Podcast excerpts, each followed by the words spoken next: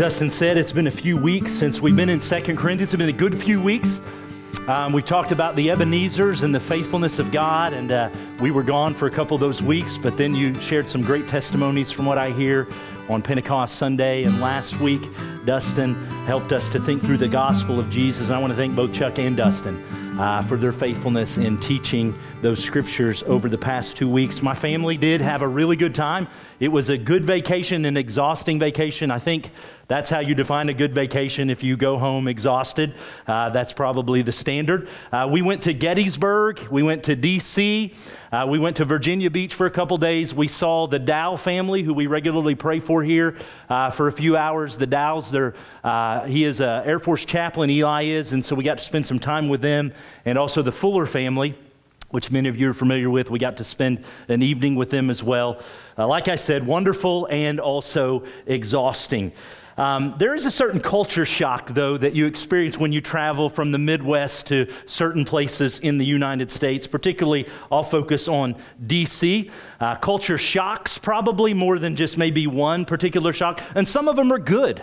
Uh, one particular culture shock that I like when I go to a place like DC is the diversity of culture. I love seeing people dressed in like uh, their own country's garb, and I love seeing just the diversity of the culture. I love hearing different languages being spoken around me and just trying to figure out what, what's that one? Um, and sometimes it's just people from like the deep south or something like that. It's not anything too culturally ethnic, but anyway. Um, but those are exciting things. But one, one not so positive shock is the level of customer service uh, that you experience when you go to a place like Washington, D.C. I see some heads nodding out there, like, yes, I have experienced this as well. Uh, there is a level of friendliness and politeness that exists in the Midwest. Even if the person doesn't like you and hates you, they will be at least somewhat polite to you and cordial with you. Um, and, and, that comes in varying levels. Like I grew up in Oklahoma, rural Oklahoma, and uh, the norm in rural Oklahoma, if you're on a, a country road or if you're on a highway, is you wave at everybody who passes by. Some of you have been in Oklahoma and you get this the hand goes up, you're waving. And that was a hard habit to break when I came even to Springfield. Faith can attest uh, for several years, just driving down Kearney Street or Glenstone, I'm waving at every car that comes by, just out of habit. Sometimes that comes back. But let's get back to DC. When you go to a restaurant, fast food place in DC, um, here you would expect them to say, Hey, what can I, what can I get for you? There you have to force yourself upon them because they stand behind the counter ignoring the fact that you're even there. Uh, most of them don't want to assist you, they may not want to be there. And so you have to be pretty bold to go up and just say, hey, here's what I want. Give it to me now, something like that, and uh, get their attention, and they'll do it then at that particular point. Uh, we sent the kids one night into a sandwich shop to get some shakes, and um, me and Faith were outside. It had been 15, 20 minutes, something like that. We're thinking, man, what's taking so long? And uh, Alethea came out and she said, well, well, we told them what we wanted. They told us to wait at the other end of the counter, and they never took our money or anything. And we're just standing there. And so I went in and kind of forced my way into the counter and just said, Hey, my kids ordered some shakes. They never took any money or anything. What's going on? The lady was like, Oh, yeah, they should have told you we're out of milk. And I thought, wow, yeah, they, they should have told us that. We're waiting here for this long. Uh, glad you didn't take our money for that. And then here's the kicker one afternoon, evening, we, we, we stopped, got off the metro in the Crystal City area, and there was a Chick fil A a block away from the metro station. We thought, we're going to eat nice tonight. And uh, so we, we made our trip down to the Chick fil A, and it was a little off even from that. But then, then the kicker was when Amos went to get, was it a refill on a pop, or you wanted to get some more juice or something, some ranch dressing? And he came back to the table devastated and said, I said thank you when they handed it to me and they didn't say my pleasure. I mean, and I thought the bowls of revelation are now being poured out that even Chick fil A is being affected. And I, I realize, and I completely understand, I don't want to be harsh, judgmental. That is, that is the norm of the culture there. That's just the way it is. They get used to it. I would certainly get used to it. Uh, but I was thinking at certain points, man, what are the qualifications to get a job here? Have to be pretty low because these people, they, they certainly don't like helping people. They don't like the customer service industry. And, and they certainly look like they don't even want to be here and be a part of this. So those qualifications seem to be a little bit low. And that's what we're going to talk about today qualifications. Uh, not for work at McDonald's or Chick fil A or wherever you work, but qualifications for discipleship, qualifications for the work of gospel ministry. Paul's qualifications have been in question for years now within the Corinthian church. There's been a faction that's at work questioning the qualifications of Paul, wondering if he is the true apostle that he claims he is. And we've already spent significant amount of time in chapters 1 and 2 working through Paul's defense of his decisions, of his ministry. And uh, you can go back and read some of those things on your own time. But today in our text, his defense persists. And he continues to argue. And so uh, our, our text actually begins halfway through verse 16, where Paul asks this question Who is sufficient for these things? Who is sufficient for these things? Well, well if, if you were here four weeks ago, you might be able to answer that, but most of you who were here four weeks ago, you, are still lost in the context. So we're going to do a bit of a review here. Uh, he's answering a question that comes up in what Dustin read for us in, in chapter 2, 12 through 16.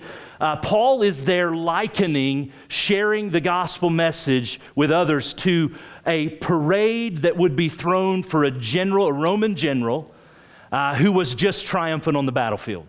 So he talks about the triumphal procession that he talks about there in that verse.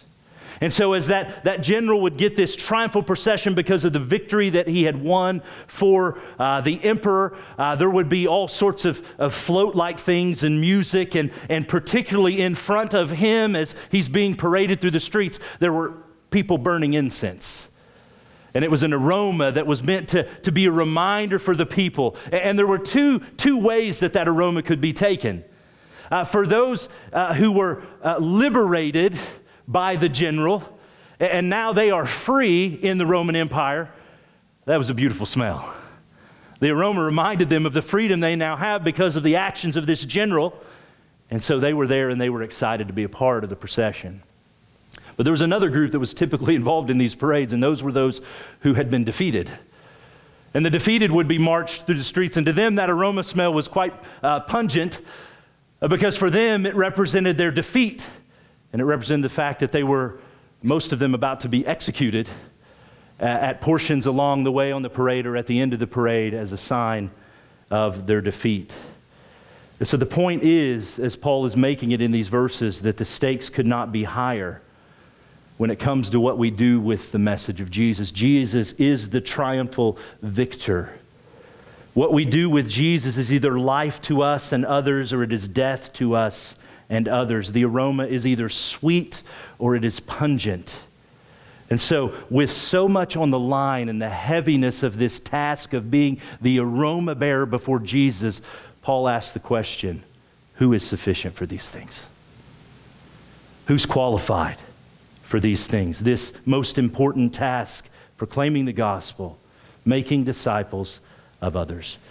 If you'll join me, I just want to pray for a moment before we begin to dig into these verses together. Father, I do thank you for your word. May it be a lamp to our feet and a light to our path. As we consider these truths, help me to, to be clear in communicating and give us ears to hear today. We pray it in Jesus' name. Amen. Well, thankfully, Paul is never one to leave us hanging with questions. He usually gives us some sufficient answers, and that's what happens in verse 17. Who is sufficient for these things? And in verse 17, if you'll notice, he says, For we, that is he and his fellow companions, we are not like so many peddlers of God's word, but as men of sincerity, commissioned by God in the sight of God, we speak in Christ. Let's talk about these peddlers, or I like the word, word huckster. In verse 17, Paul draws this comparison between his ministry and the ministry of the false teachers. He refers to them as peddlers. Other translations kind of flesh that out. I think the King James would say these are men who have corrupted the word of God. But I like the word huckster. That just sounds fun to say. Uh, same idea, the idea of a huckster. What comes to your mind, though, when you think of a peddler or a huckster? Let's open it up. Yeah, Isaac. Snake oil salesman. Yeah, that's right. Think of the old snake oil salesman. Yeah. Oh, yeah, yeah. Controlling the knobs. Yeah, getting everybody to do that. Yep, that's good. That's good. I, I think of, uh, uh I had a slight thought of Uncle Rico from uh, Napoleon Dynamite selling, selling Tupperware in the living room. You know, a little bit of a huckster. But, but my first thought was actually an Andy Griffith episode. Uh, where Colonel Harvey comes to town, and you may remember this when Colonel Harvey comes to town and he is selling his Indian elixir right? And Aunt Bee, she's having a pretty bad day. She just left the doctor where she's got aches and pains, and the doctor said, You're not no spring chicken anymore, uh, something along those lines. And so uh, she's really feeling bad about herself. And here's Colonel Harvey in the street selling his Indian elixir that he learned by spending time with those savages, as he calls them. And uh, so she buys some and she drinks a little and feels great. And she starts telling everybody, everybody in the town's buying it, they're feeling great. And they're feeling great because it's 170 proof alcohol. and Colonel Harvey is duping them all. And he's making a buck off of all of them. They fall for his deceit. Well, here in verse 17, Paul says, That's not us.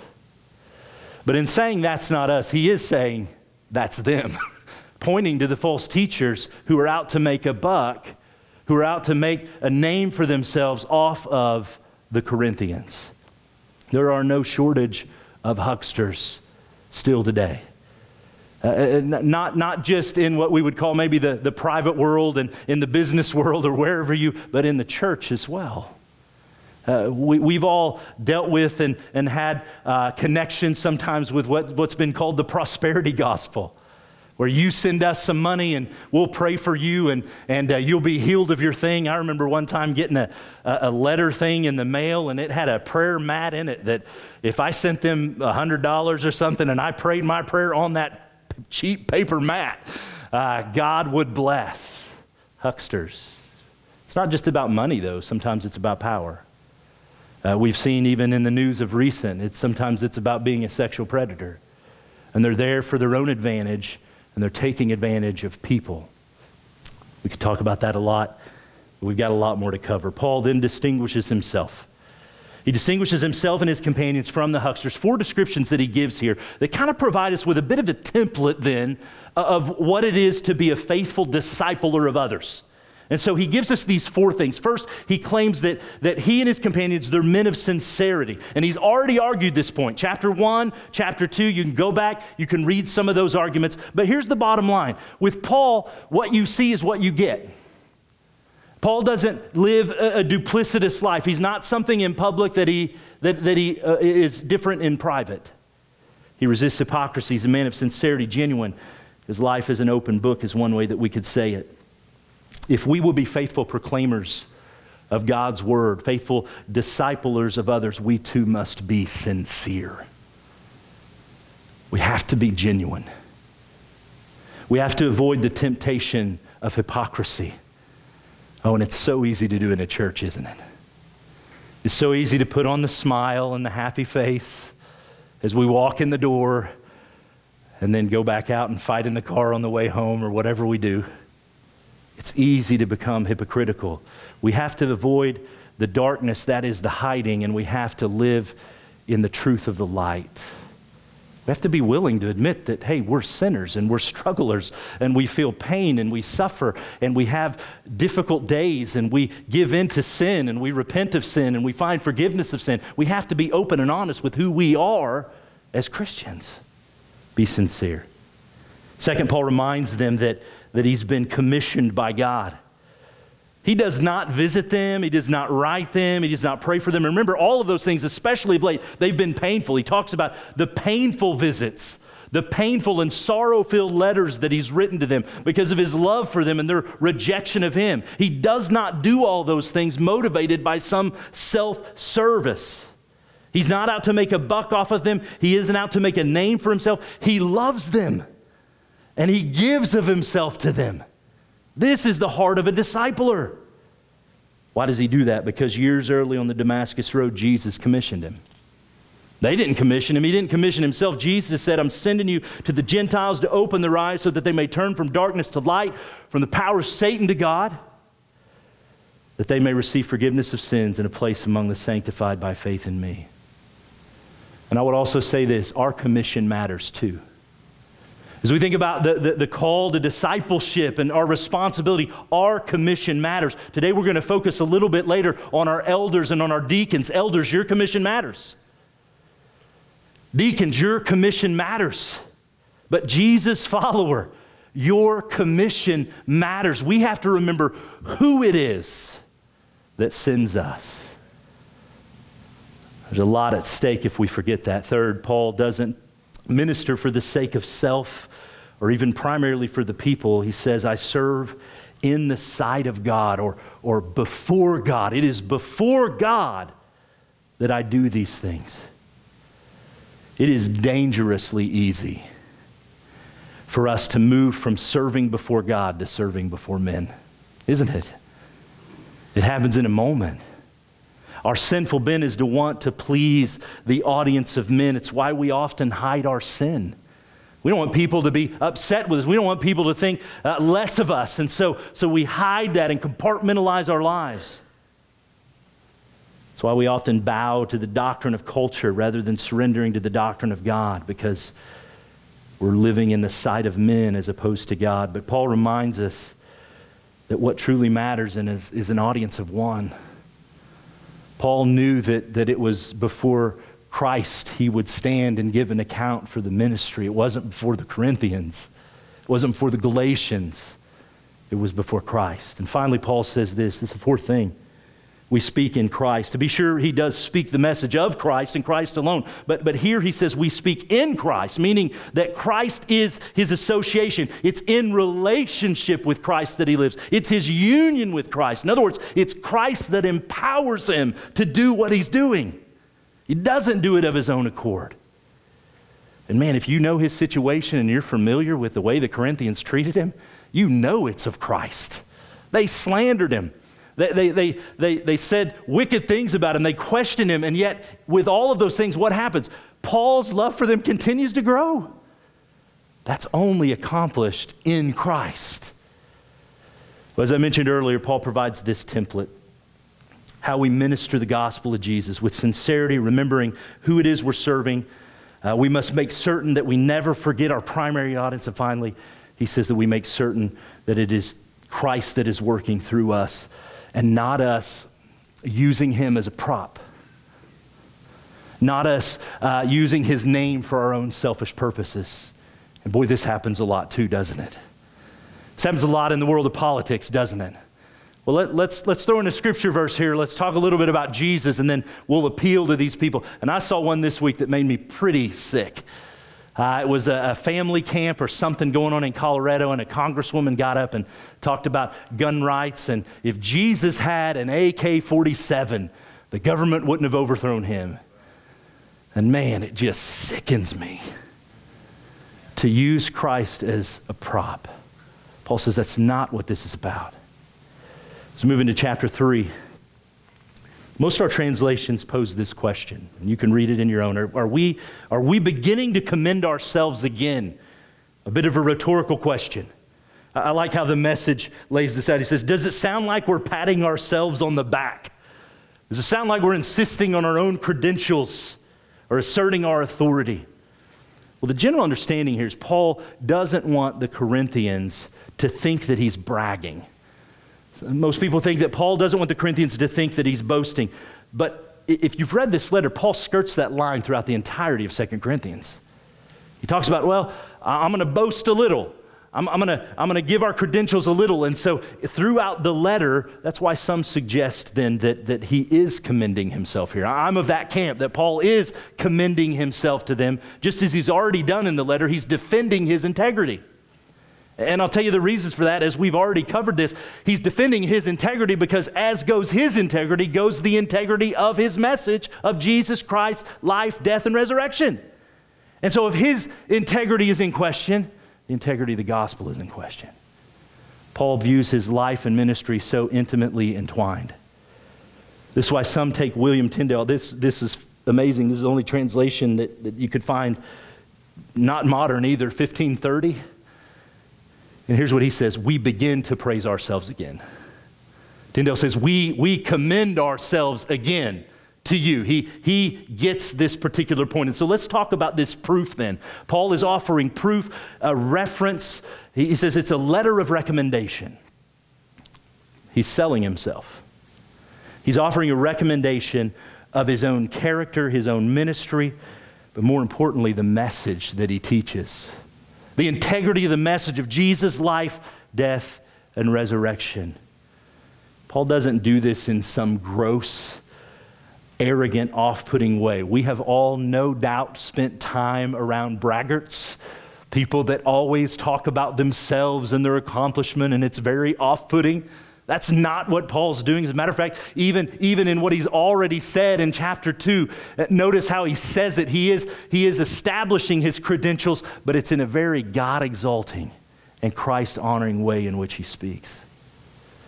So, some, myself included, see verse 1 as a bit of a contrast. Here's the way I, I would read it. We, Paul says, we commend ourselves to you. Or, or do we need, as others do, a letter of recommendation from you or from other people? So Paul asks, doesn't our track record speak for itself? Or, or do you need others to vouch for us? Amos is currently in the market for a job. And uh, as is a part of that process, you have to have references, people that you've worked for, and uh, so, that, so that that employer can have the opportunity to call and say, Yeah, I, I've worked with that guy. He's, he's a good worker. He does what he's supposed to do. He's on time. He offers those particular references. People that can vouch for your character. As a pastor, I've written many reference letters for uh, applications into schools or scholarships and things like that over the years just to give credential. But here, Paul isn't offering to provide a letter of reference. His first point is that the track record of his own ministry should be proof enough. In a sense, think of it this way it would be like you, Meadowview, coming to me and saying, Hey, can you give us some letters of reference about your credibility and your work ethic? As if me grabbing a few references and bringing them to you would not, would be better, I guess, than 19 years of serving and seeing week in and week out the aspects of ministry. You've observed my life for 19 years. Isn't that better? That, that, that's Paul's point. It's better. You know me. We don't need these references. But, but what he does in verse 2 is both brilliant and is really beautiful. He says, You yourselves, you Corinthians yourselves are our letter of recommendation, written on our hearts to be known and read by all. As if his own integrity isn't enough, he now calls the Corinthians themselves to the witness stand to testify regarding his life of integrity. He says, if, if you want to see if the gospel I preach is true, then look in the mirror. Examine your own experience. Their redeemed lives are the proof of the validity of the gospel. They can, they can be known and read by all, it says. It's observable. And so, what does Paul mean then when he claims that, that their lives are written on his heart? I have a, uh, a prayer journal, and uh, pretty much all of your names are in that prayer journal. And I, and I, don't use it as often as I should in the sense of, of pulling it out and opening it up and praying through all of those names and keeping up with it.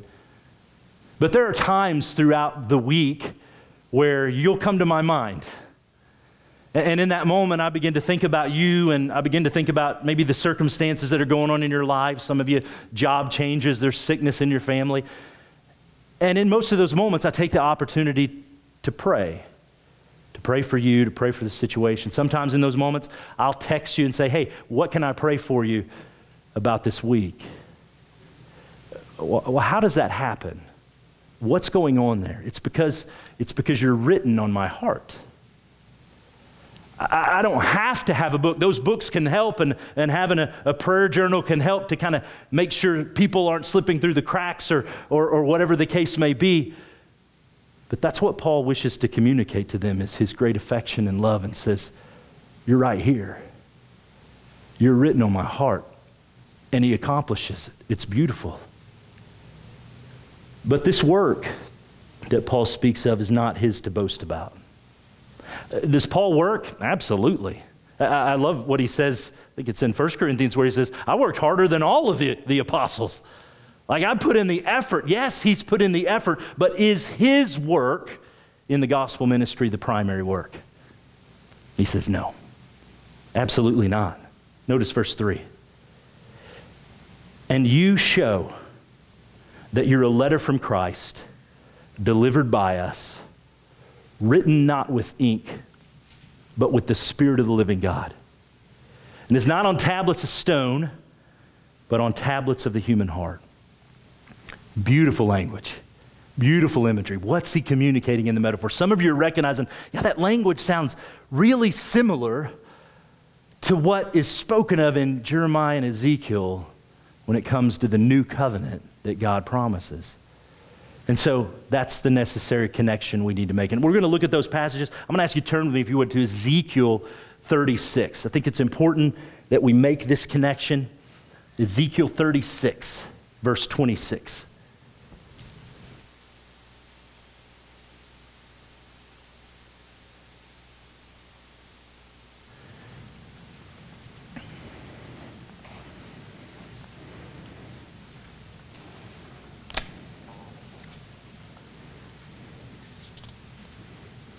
That's a fun book to find, right? Here's what the Lord Yahweh says I and I will give you a new heart and a new spirit, and I will put within you, and, and I will remove the heart of stone from your flesh, and I will give you a heart of flesh. And I will put my spirit within you and cause you to walk in my statutes and be careful to obey my rules. Notice the heart of stone, the heart of flesh, my spirit within you. If you turn with me now to Jeremiah chapter 31. Jeremiah 31. Just before Ezekiel.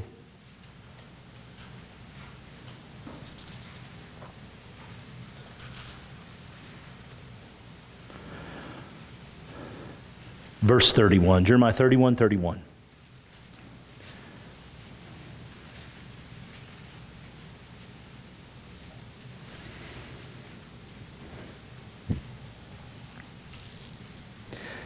Behold, the days are coming, declares the Lord, when I will make a new covenant with the house of Israel and the house of Judah, not like the covenant that I made with their fathers on the day when I took them by the hand to bring them out of the land of Egypt my covenant that they broke, though I was their husband, declares the Lord. For this is the covenant that I will make with the house of Israel after those days, declares the Lord. I will put my law within them, and I will write it on their hearts, and I will be their God, and they shall be my people. And no longer shall each one teach his neighbor and each his brother, saying, uh, Know the Lord, for they shall all know me, from the least of them to the greatest, declares the Lord. For I will forgive their iniquity and I will remember their sin no more. See, the new covenant that's promised here in Ezekiel and Jeremiah that, that is fulfilled in what Paul is saying even to the Corinthians, it, it comes in line with a series of all sorts of covenants that God made with his people. Covenants that, by the way, uh, God was always faithful uh, to keep, and man was always faithless to break. Man continued to fail, God remained consistent. It's why I love that, that word that we find in the Hebrew, his chesed, his faithfulness to his covenant, his loving kindness towards his people. See, God created all things to enjoy him. created man to enjoy him. But man, driven by the temptation towards selfishness, and man, then driven by selfishness, turns from God. There was something man thought was better. You can, you can be like the God. God is, God is holding out on you, was the line that was sold. And so man, driven by selfishness, turns from God. The Bible then is the history of man's failures over and over, inability uh, to do what's right, an ability to be right. And, and God promises, even from the beginning, that he will, he will send a rescuer. He will send someone to deliver, someone to fix what our sin has broken in us and around us. And so, through the pages of the Old Testament, uh, we're, we're on the lookout for that Savior. And we see these people begin to pop up, and we think, oh, maybe, maybe that's him. Abraham, he seems like a great candidate. He's willing to leave his hometown, go to a different place, and then what happens? Abraham, he blows it. A sinner just like the rest of them. We could go through all sorts of other characters. Jacob, he was kind of scarred from the beginning. Moses. Then when David comes, I think everybody's thinking this, this could be the one. And then David crashes and burns. And so, as story piles on story, we realize the depravity and the inability of man to do good. Man needs a Savior. Man needs something outside of himself to fix himself. As the new covenant points out, he needs a new heart. He needs a fundamental change of who he is from the inside out. And so enters Jesus, who knew no sin, who becomes my sin who becomes your sin, so that we might become the righteousness of God in him. The great exchange of our sin for his righteousness. This is the good news that we're called upon to embrace and believe. And as we do believe, it is through the Spirit that we are born again and made new creations in Christ. The new covenant is fulfilled by the coming of the indwelling Spirit. The promise of Genesis 3:15 of is fulfilled. The promises of the new covenant, every other promise is fulfilled in Christ in the work of the Spirit. So why does Paul bring this up then? What's his point in bringing the new covenant into this conversation? He wants to make certain that they understand that, that they are the, the, the product not of his genius. And Paul was pretty smart. They're the product uh, not, of, not of his scholarship or his ability to win an argument or his dynamic speaking ability, not his labor, but they're the product of Jesus' life of righteousness and Jesus' death of sacrifice and Jesus' resurrection.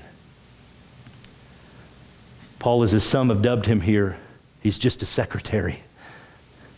He's just an agent that's being used by Christ. The real work is accomplished by Christ and his life giving spirit. They're not a letter of ink, but it's the spirit of the living God that's at work in them.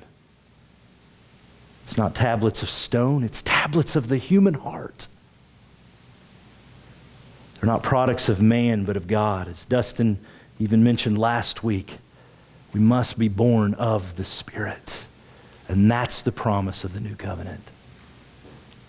I want to make one point before we move on from this. People are, are looking for a Savior, they're looking for that satisfaction, they're looking to fill that void. And, and the temptation we might face as Christians is, is oftentimes to step into their lives as if we are the Savior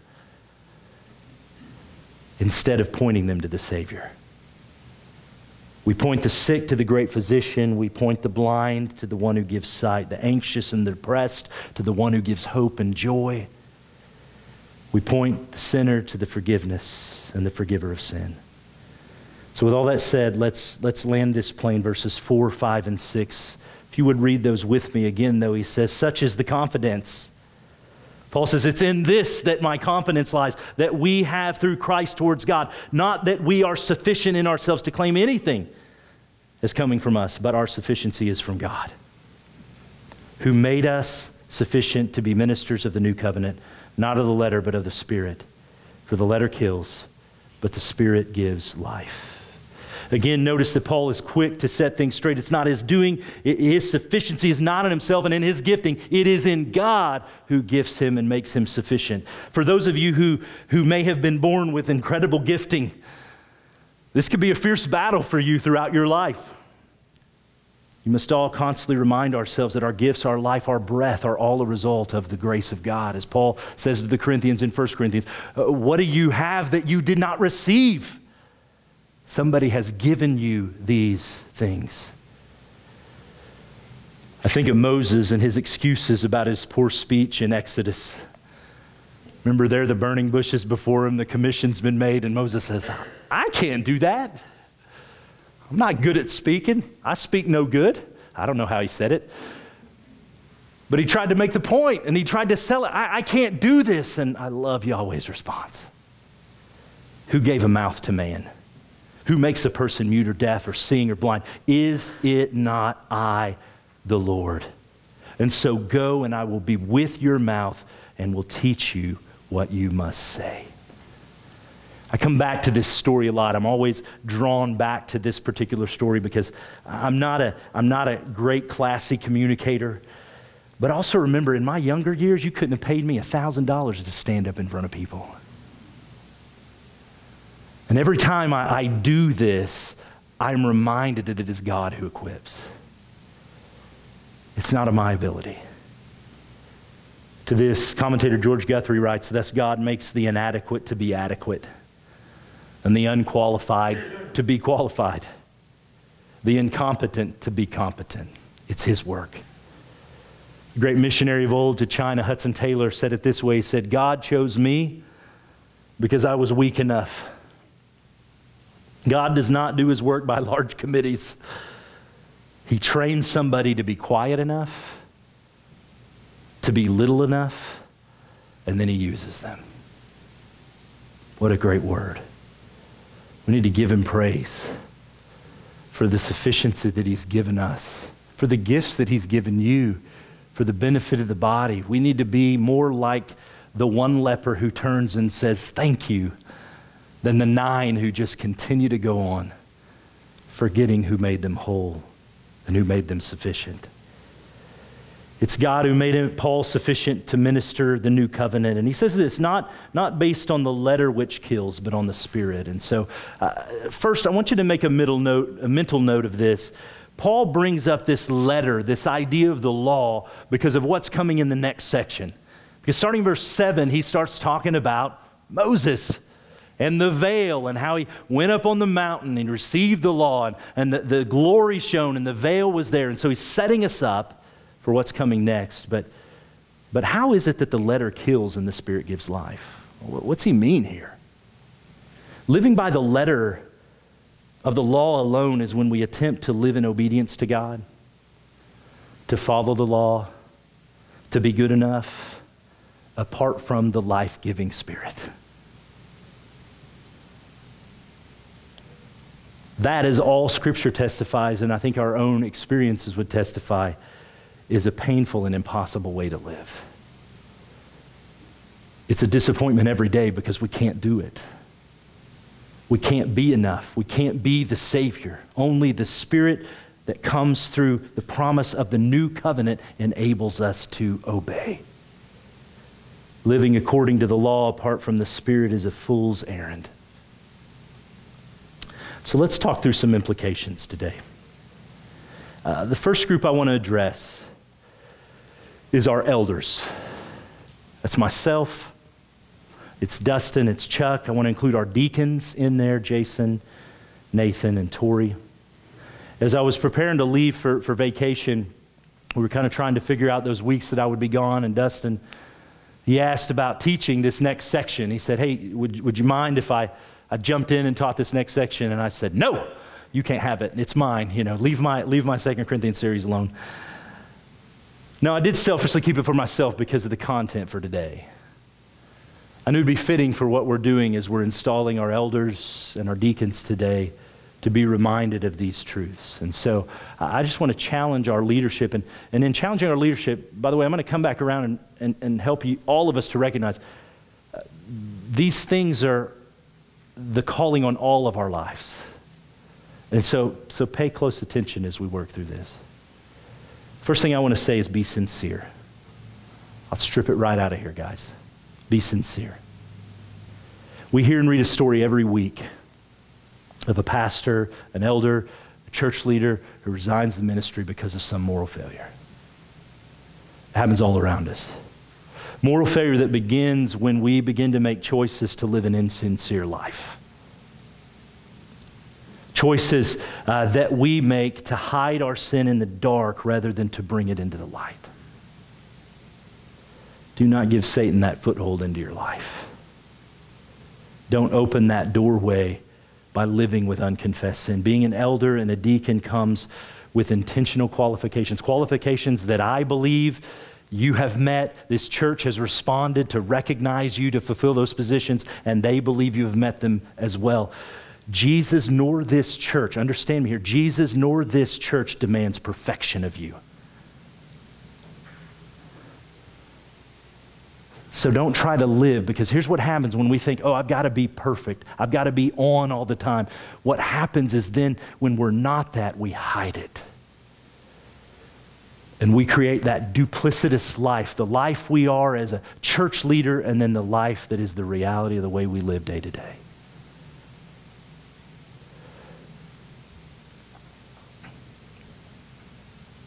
Confess your sin. Invite the Spirit to work. Second thing I want to challenge you with is love these people. You're not, you're not in the position you're in, and you haven't been recognized to fulfill that role in the church uh, because we doubt this. We, we know you love this church. We know you love these people, but the challenge is to love this church as Christ loves the church. Paul provides us with a powerful example of the love of an elder or a deacon should have for the church, even when they slander him, they ignore him, contradict him.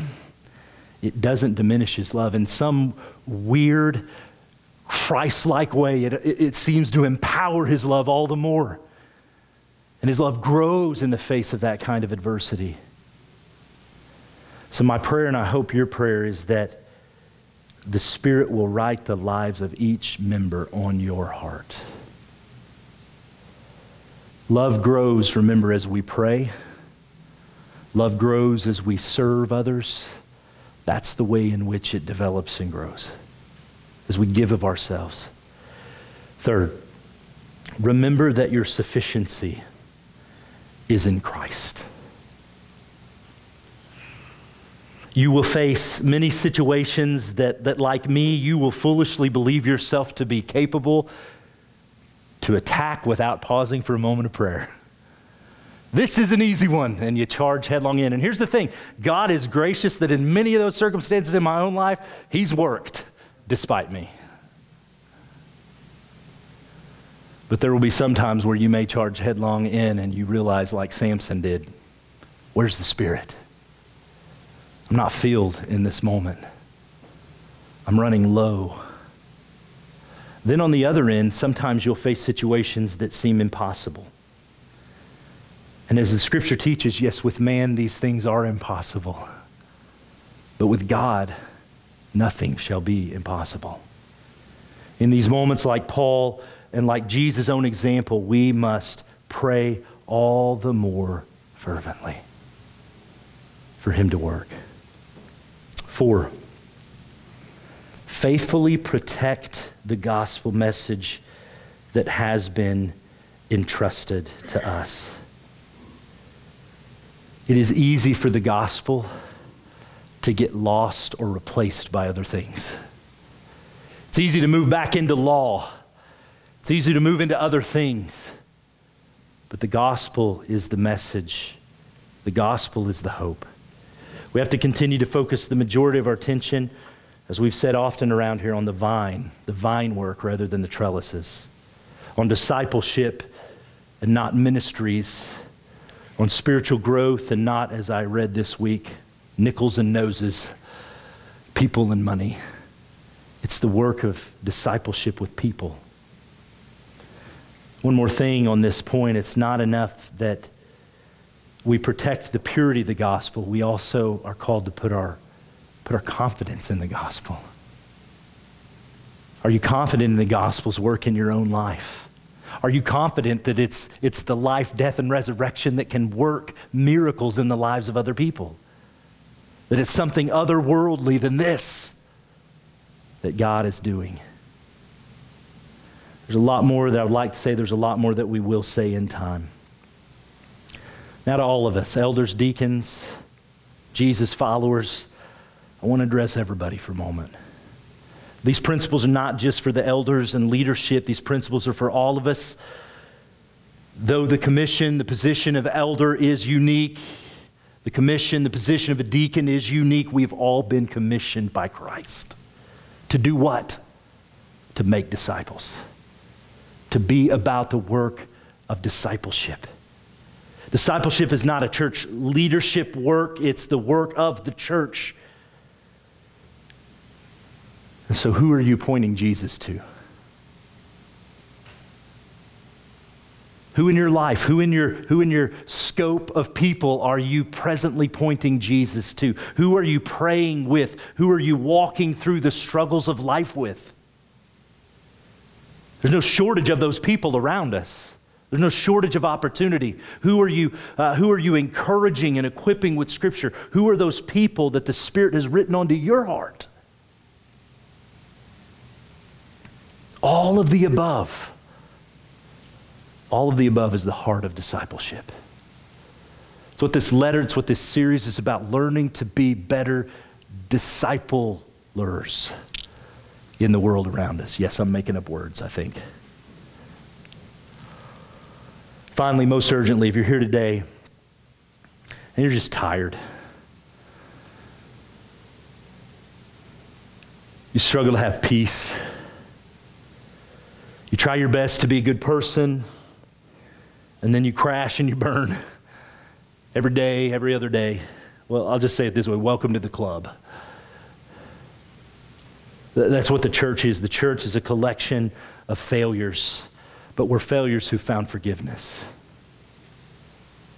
We found peace, we found joy, we found hope in Jesus. And we've not only that, but we've, we've also found new life. We found victory in the Spirit. And so today I urge you, if that's you today and you're just exhausted,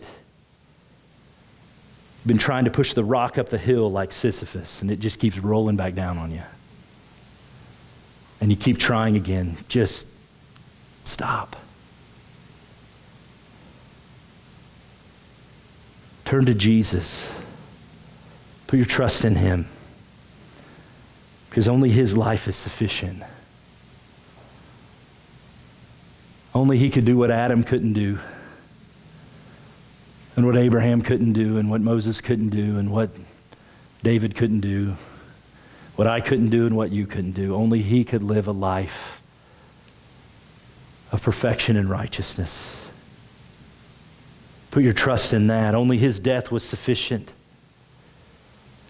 Only in His death is there the offer for forgiveness of sin because of His perfect life. He stands in the place of broken man. And only his resurrection from the dead is sufficient. Hope in this life and hope beyond this life, as we sang about today. Today, invite the Spirit to give you a new heart. Jesus says, Come to me, all you who are weary, and I will give you rest. I want to ask you to bow with me this morning for just a moment of response, an opportunity for you to pray whatever prayer you need to pray. For some of us, it is a prayer of repentance. Maybe there's been a lack of sincerity in our lives, there's been struggle. We need to confess sin, we need to walk in the light.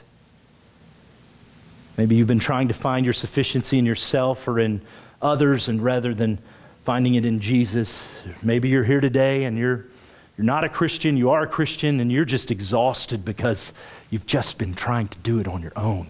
Turn Turn to Him today. If you need somebody to pray with you, this is an opportunity for you to come. We've got a prayer room just over here to my right. Somebody will pray with you, answer questions that you have. But otherwise, let's just take a moment now in the quiet. Let the Spirit work. Father, we thank you for the life giving work of the Spirit. We thank you for the fact that you're a God who keeps covenant. Despite all of man's failure in history, you continue with the promises that you made. You provided the Savior, and we are so grateful. Help us now to be faithful ambassadors, faithful disciplers of others, people of sincerity people who recognize that it is before you and, and of you and only by you that we are enabled to, to serve. What a privilege it is to be a part of what you're doing in this world. Thank you for our time. We pray now for what follows in Jesus' name. Amen.